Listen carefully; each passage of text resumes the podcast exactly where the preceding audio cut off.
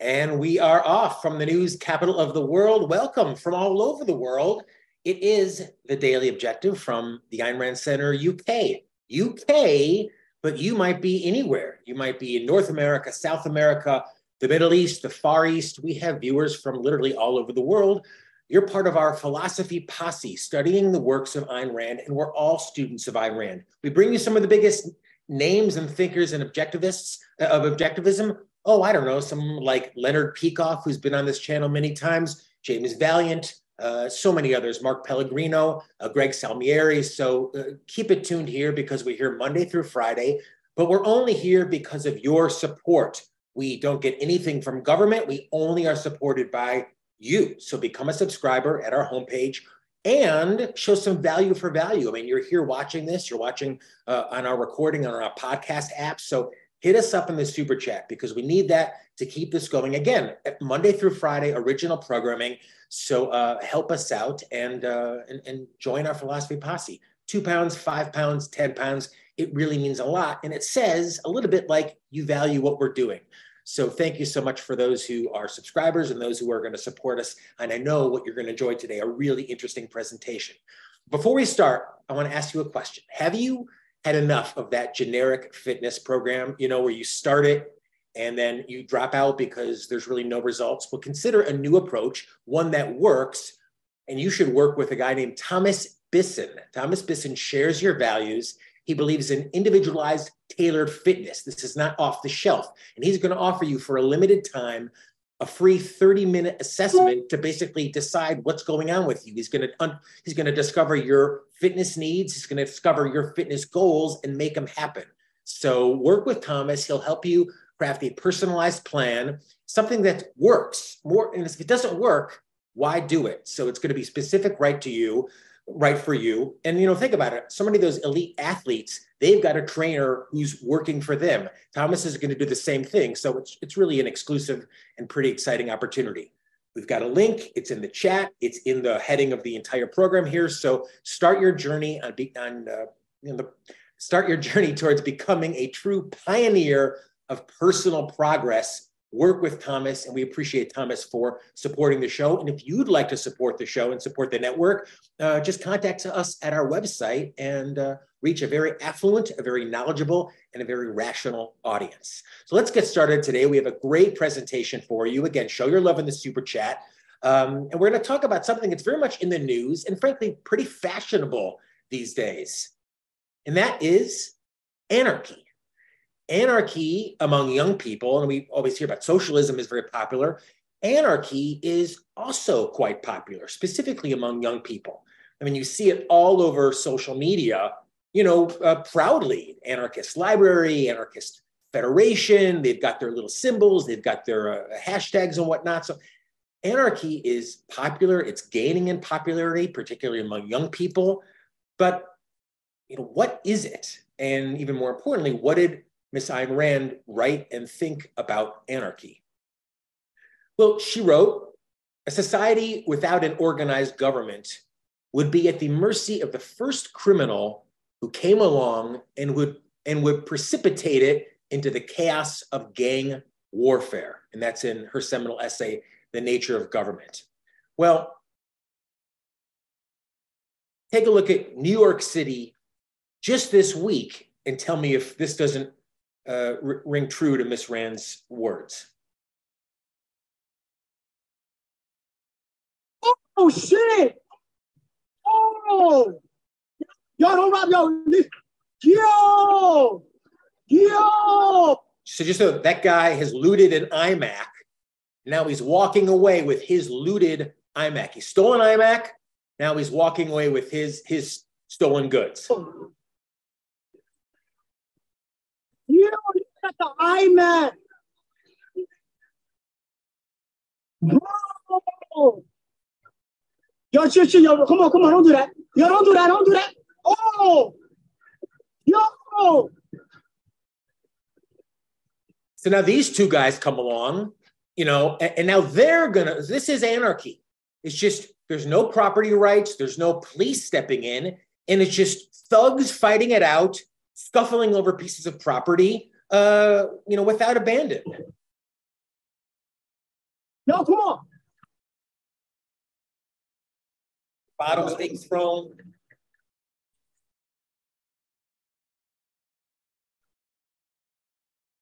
Now it's just slugging it out in the streets. And of course, the, I, the iMac now gone.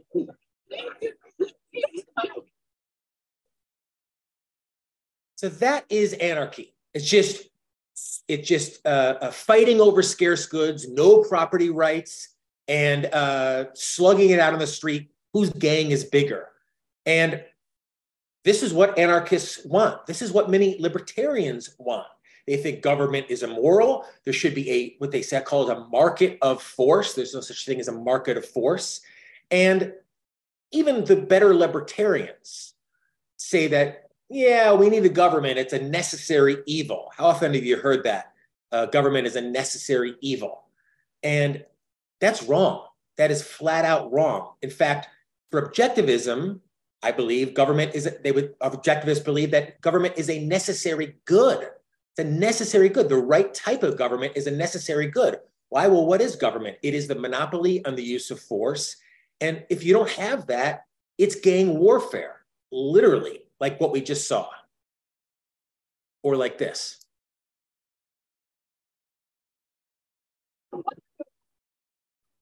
This is in Chicago last weekend, a group of young people literally just surrounding and beating up a young girl. Watch it.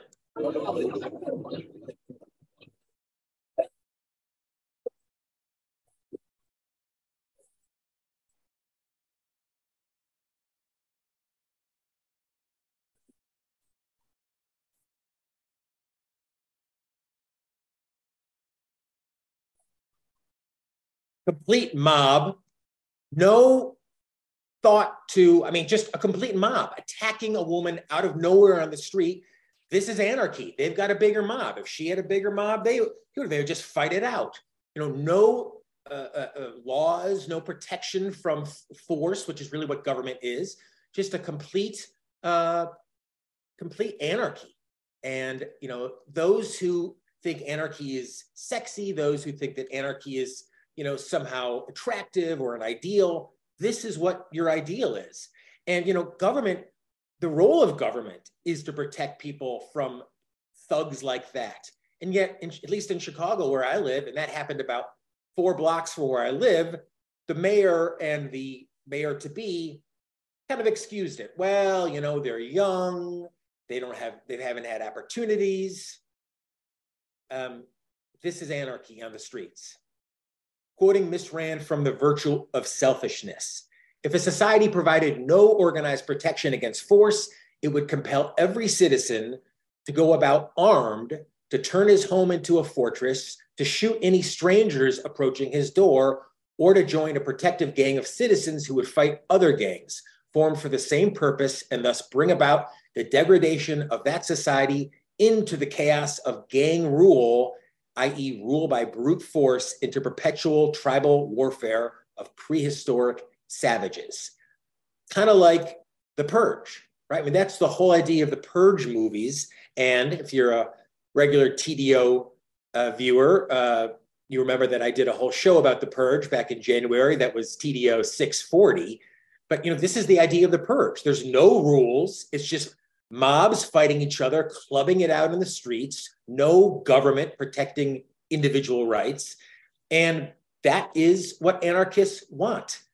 Uh, and even, again, quoting from Ms. Rand, even a society whose every member were fully rational and faultlessly moral could not function in a state of anarchy.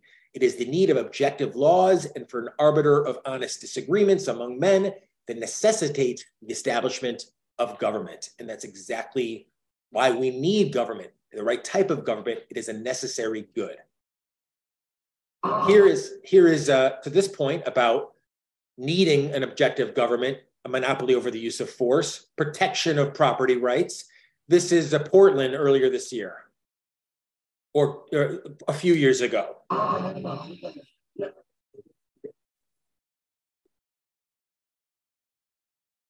Uh,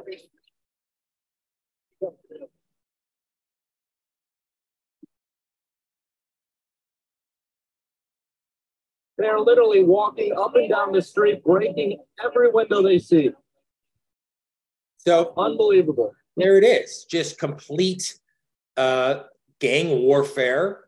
Uh, one mob fighting each other, everyone just destroying property that's not that's not theirs. No protection of anyone's personal rights. And if you lived in that type of a society, of course you'd have to arm yourself. Now you've got to arm yourself. You know, it's it is a it is a tribal society of constant perpetual warfare. Not a lot of new technologies being developed in this society. The only technologies that are being developed are ones to protect yourself from other mobs or take over and dominate other mobs. Thank you, Equal to Reality, who says, at this rate, we will need Robocop or Judge Dredd. and Bonnie Bertrand, thank you. You are both such great supporters of the Ayn Rand Center UK. Equal to Reality says, this is video is sickening, and I, I totally agree. And all of it, including the destruction of property, absolutely sickening, immoral, and uh, exactly you know, the antithesis of what objectivism, I believe, presents.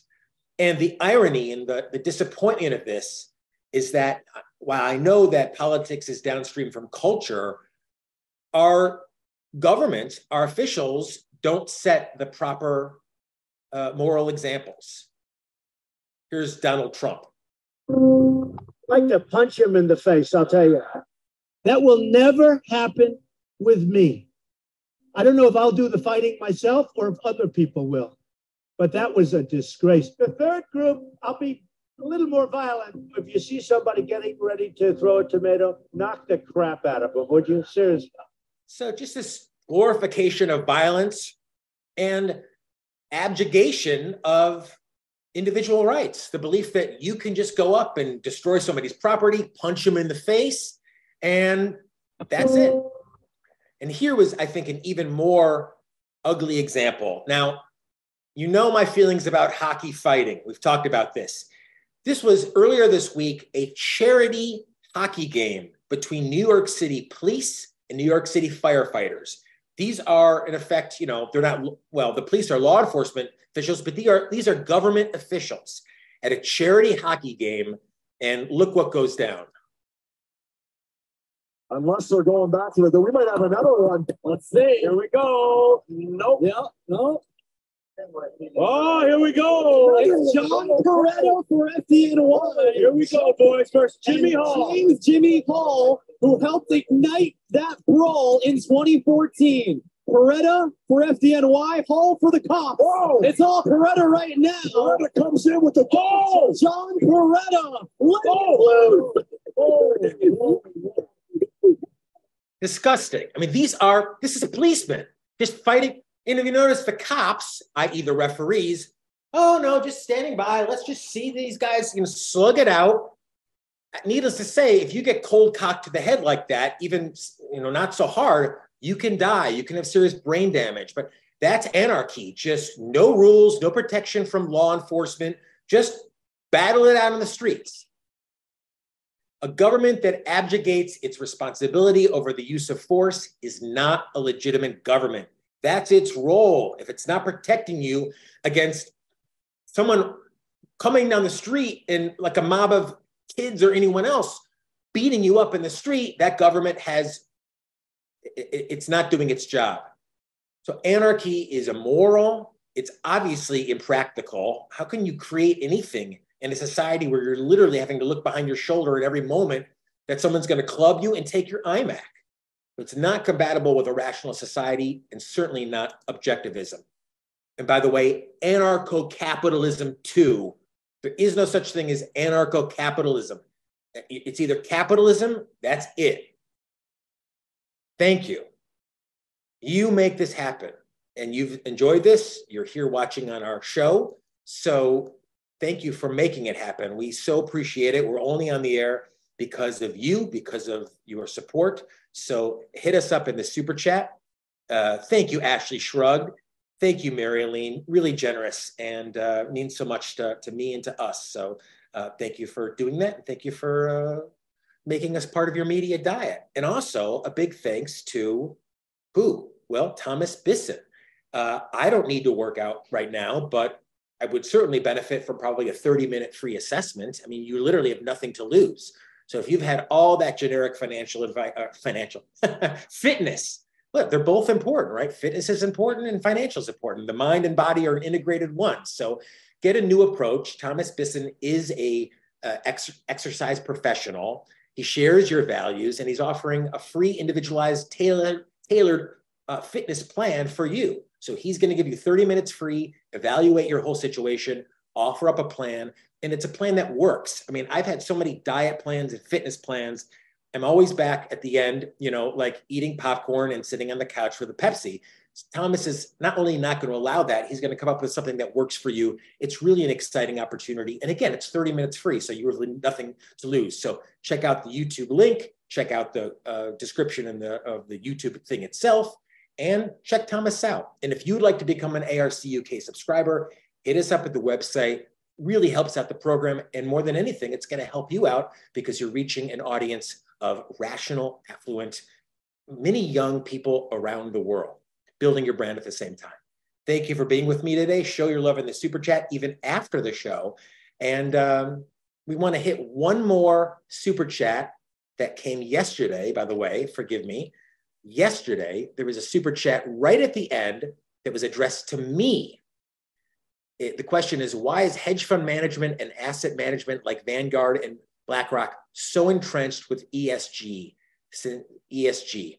Well, you know, my two cents for that, uh, Lady Columbia, is that it reflects the culture. I mean, the, the, the, people who run, the young people who run, not the young people who run, but the, the people who work at Vanguard and uh, in these big uh, uh, companies, Blackstone, et cetera, they were trained in today's schools, which preach ESG, which preach environmentalism. They grew up at a time when that was, you know, de rigueur. So of course, it's it filters over into everything. It filters over into uh, uh, culture on every single level. So that's why we're working to change the culture, change those basic ideas, especially altruism, and uh, and change the world at the same time.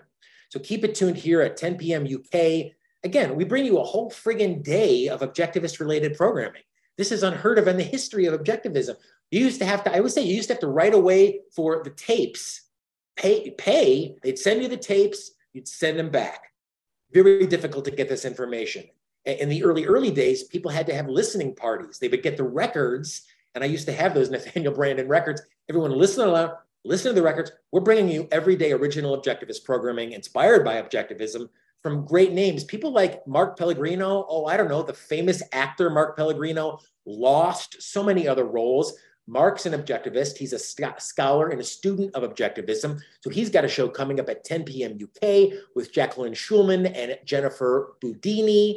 It's going to be talking about the TV show The Expanse. I haven't seen The Expanse, but even if you haven't seen it, they apply these objectivist ideas. They think about it in really rational, innovative ways. And that's the thing with objectivism. You always really can't tell you know what kind of where it's necessarily going to come down so to have mark and, and, and the gang talking about the expanse you're really going to enjoy that and this sunday at 3.30 p.m uk we're going to be starting a new study group with james valliant james is i mean he is truly an objectivist scholar he happens to be a lawyer as well he's a terrific communicator he's an author of multiple books one of which i endorse called um, damn it, about the Brandons. I can't think of it now.